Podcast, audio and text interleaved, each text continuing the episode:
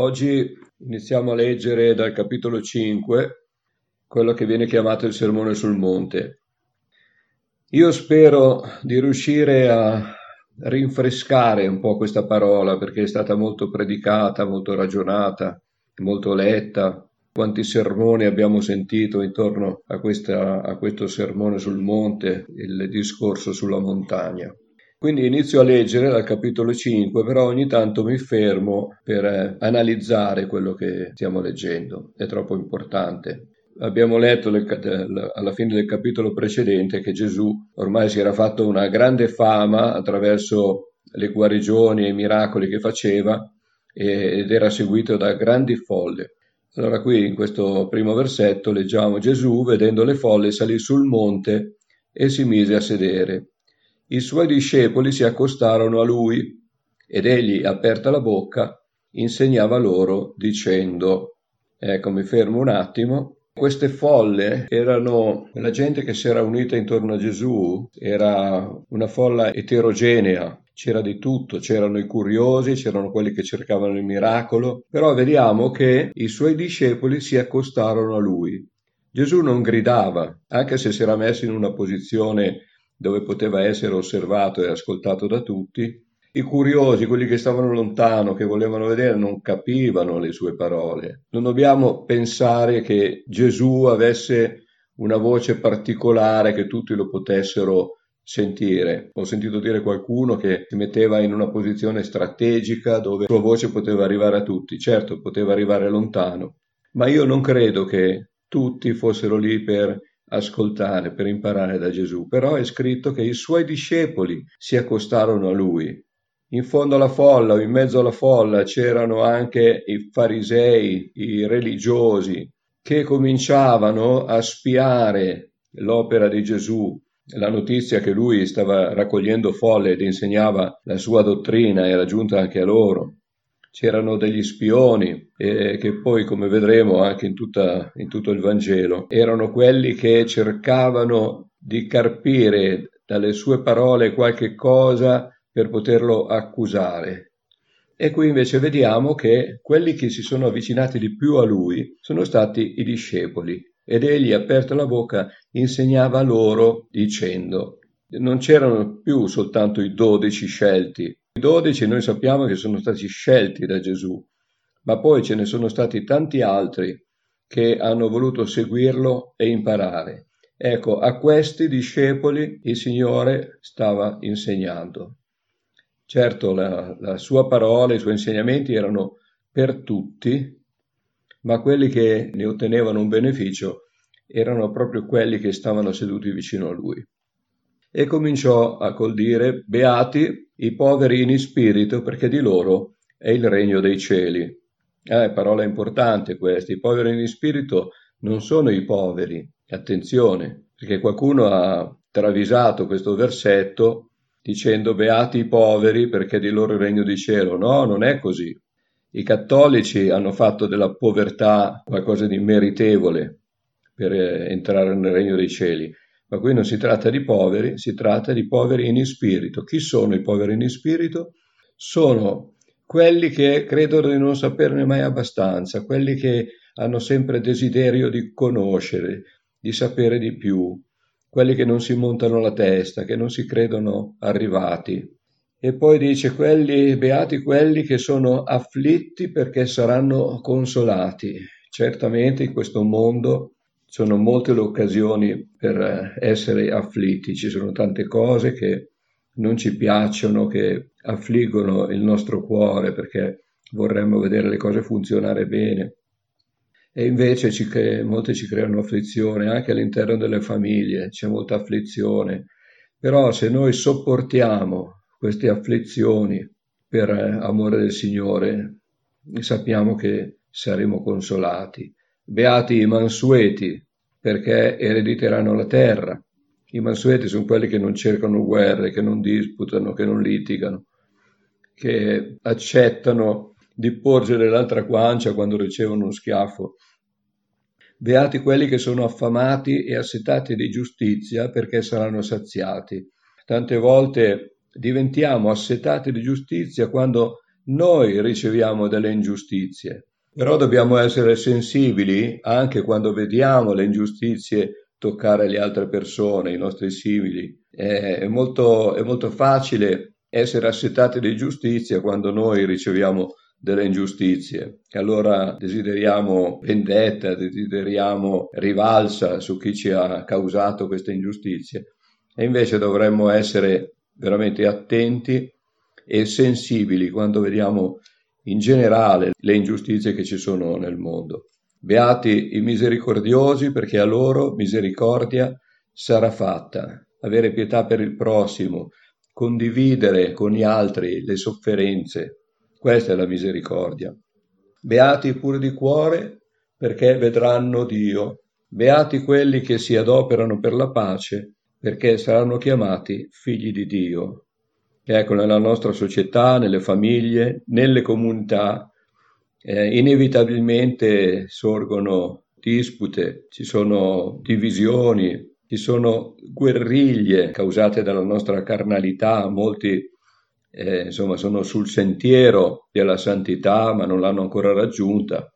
E tutti noi la raggiungeremo quando saremo col Signore. Alla fine di questo periodo che il Signore ci concede, questo periodo terreno, di vita terrena che il Signore ci concede, ecco, soltanto allora saremo santi, ma fino a quel momento siamo sulla via della santità e sull'annichilimento completo della nostra carnalità. Quando ci sono delle dispute, divisioni, noi dobbiamo essere portatori di pace, adoperarci per la pace, perché saremo chiamati figli di Dio. Beati perseguitati per motivo di giustizia, perché di loro è il regno dei cieli. I perseguitati per motivo di giustizia, perseguitati per la fede, non per delle male azioni. Beati voi quando vi insulteranno e vi perseguiteranno e mentendo diranno contro di voi ogni sorta di male per causa mia. Rallegratevi e giubilate, perché il vostro premio è grande nei cieli, poiché così hanno perseguitato i profeti che sono stati prima di voi, e così hanno perseguitato anche Gesù e continuano a perseguitare i santi di oggi. Ora sembra che queste beatitudini siano delle caratteristiche particolari dei credenti, credenti che possono essere poveri in spirito o un credente può essere mansueto, un altro misericordioso. È un errore pensare così, perché queste sono le caratteristiche che devono essere in tutti i credenti. Il credente, il figlio di Dio, il servo del Signore, deve essere povero in spirito, deve essere mansueto, deve essere affemato e assetato di giustizia, deve essere puro di cuore, non andare a cercare il male dove non c'è, non andare a sospettare il male dove non c'è, deve adoperarsi per la pace e così facendo sarà sicuramente perseguitato, sarà insultato e molti diranno bugie sul suo conto. Queste sono le caratteristiche del credente. Il credente maturo, il, il credente pronto deve possedere tutte queste caratteristiche. Poi andiamo avanti al versetto 13 e dice voi siete il sale della terra. Ecco, mi fermo ancora un attimo, è molto importante. Come dicevo prima, quando Gesù vide le folle, si mise a sedere, i suoi discepoli si accostarono a lui ed egli aperte la bocca insegnava loro, ecco, sta ancora insegnando loro, e dice voi siete il sale della terra.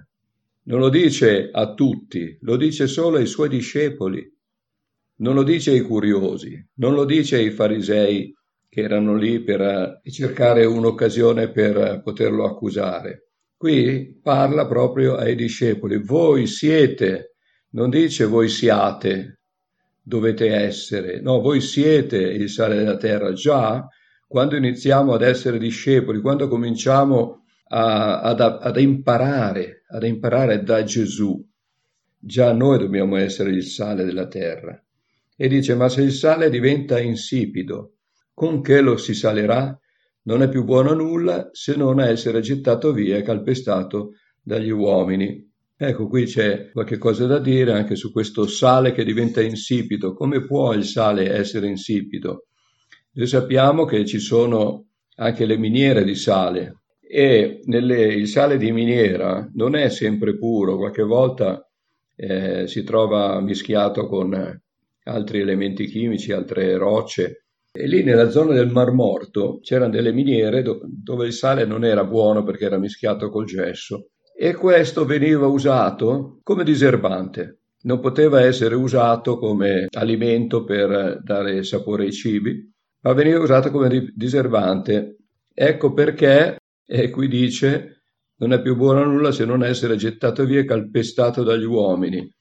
Veniva gettato sulle strade per tenerle pulite dalle erbacce e quindi veniva calpestato da tutte le persone che ci passavano. Voi siete la luce del mondo, non siate, siete.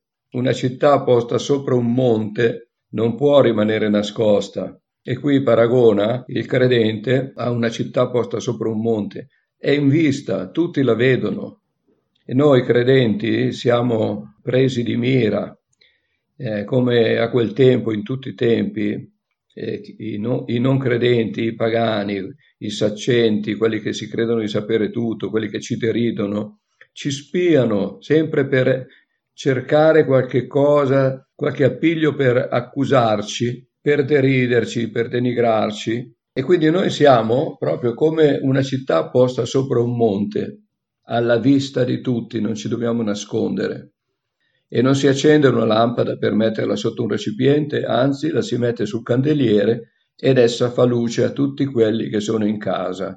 Bella anche questa figura, questa allegoria, il credente deve risplendere, il suo compito è quello di risplendere. La lampada è fatta apposta per illuminare, non per rimanere spenta. E così risplenda la vostra luce davanti agli uomini, affinché vedendo le vostre buone opere, ecco la luce, la luce che deve emanare dal credente, affinché vedendo le vostre buone opere glorifichino il Padre vostro che è nei cieli. Certamente non tutti, vedendo le nostre buone opere, glorificheranno il Padre che è nei cieli, molti criticheranno e cercheranno anche contro l'evidenza qualche cosa per poter accusare i figli di Dio. Ecco, io direi per oggi ne abbiamo abbastanza per meditare, ci fermiamo qui. Pace a tutti, Signore vi benedica.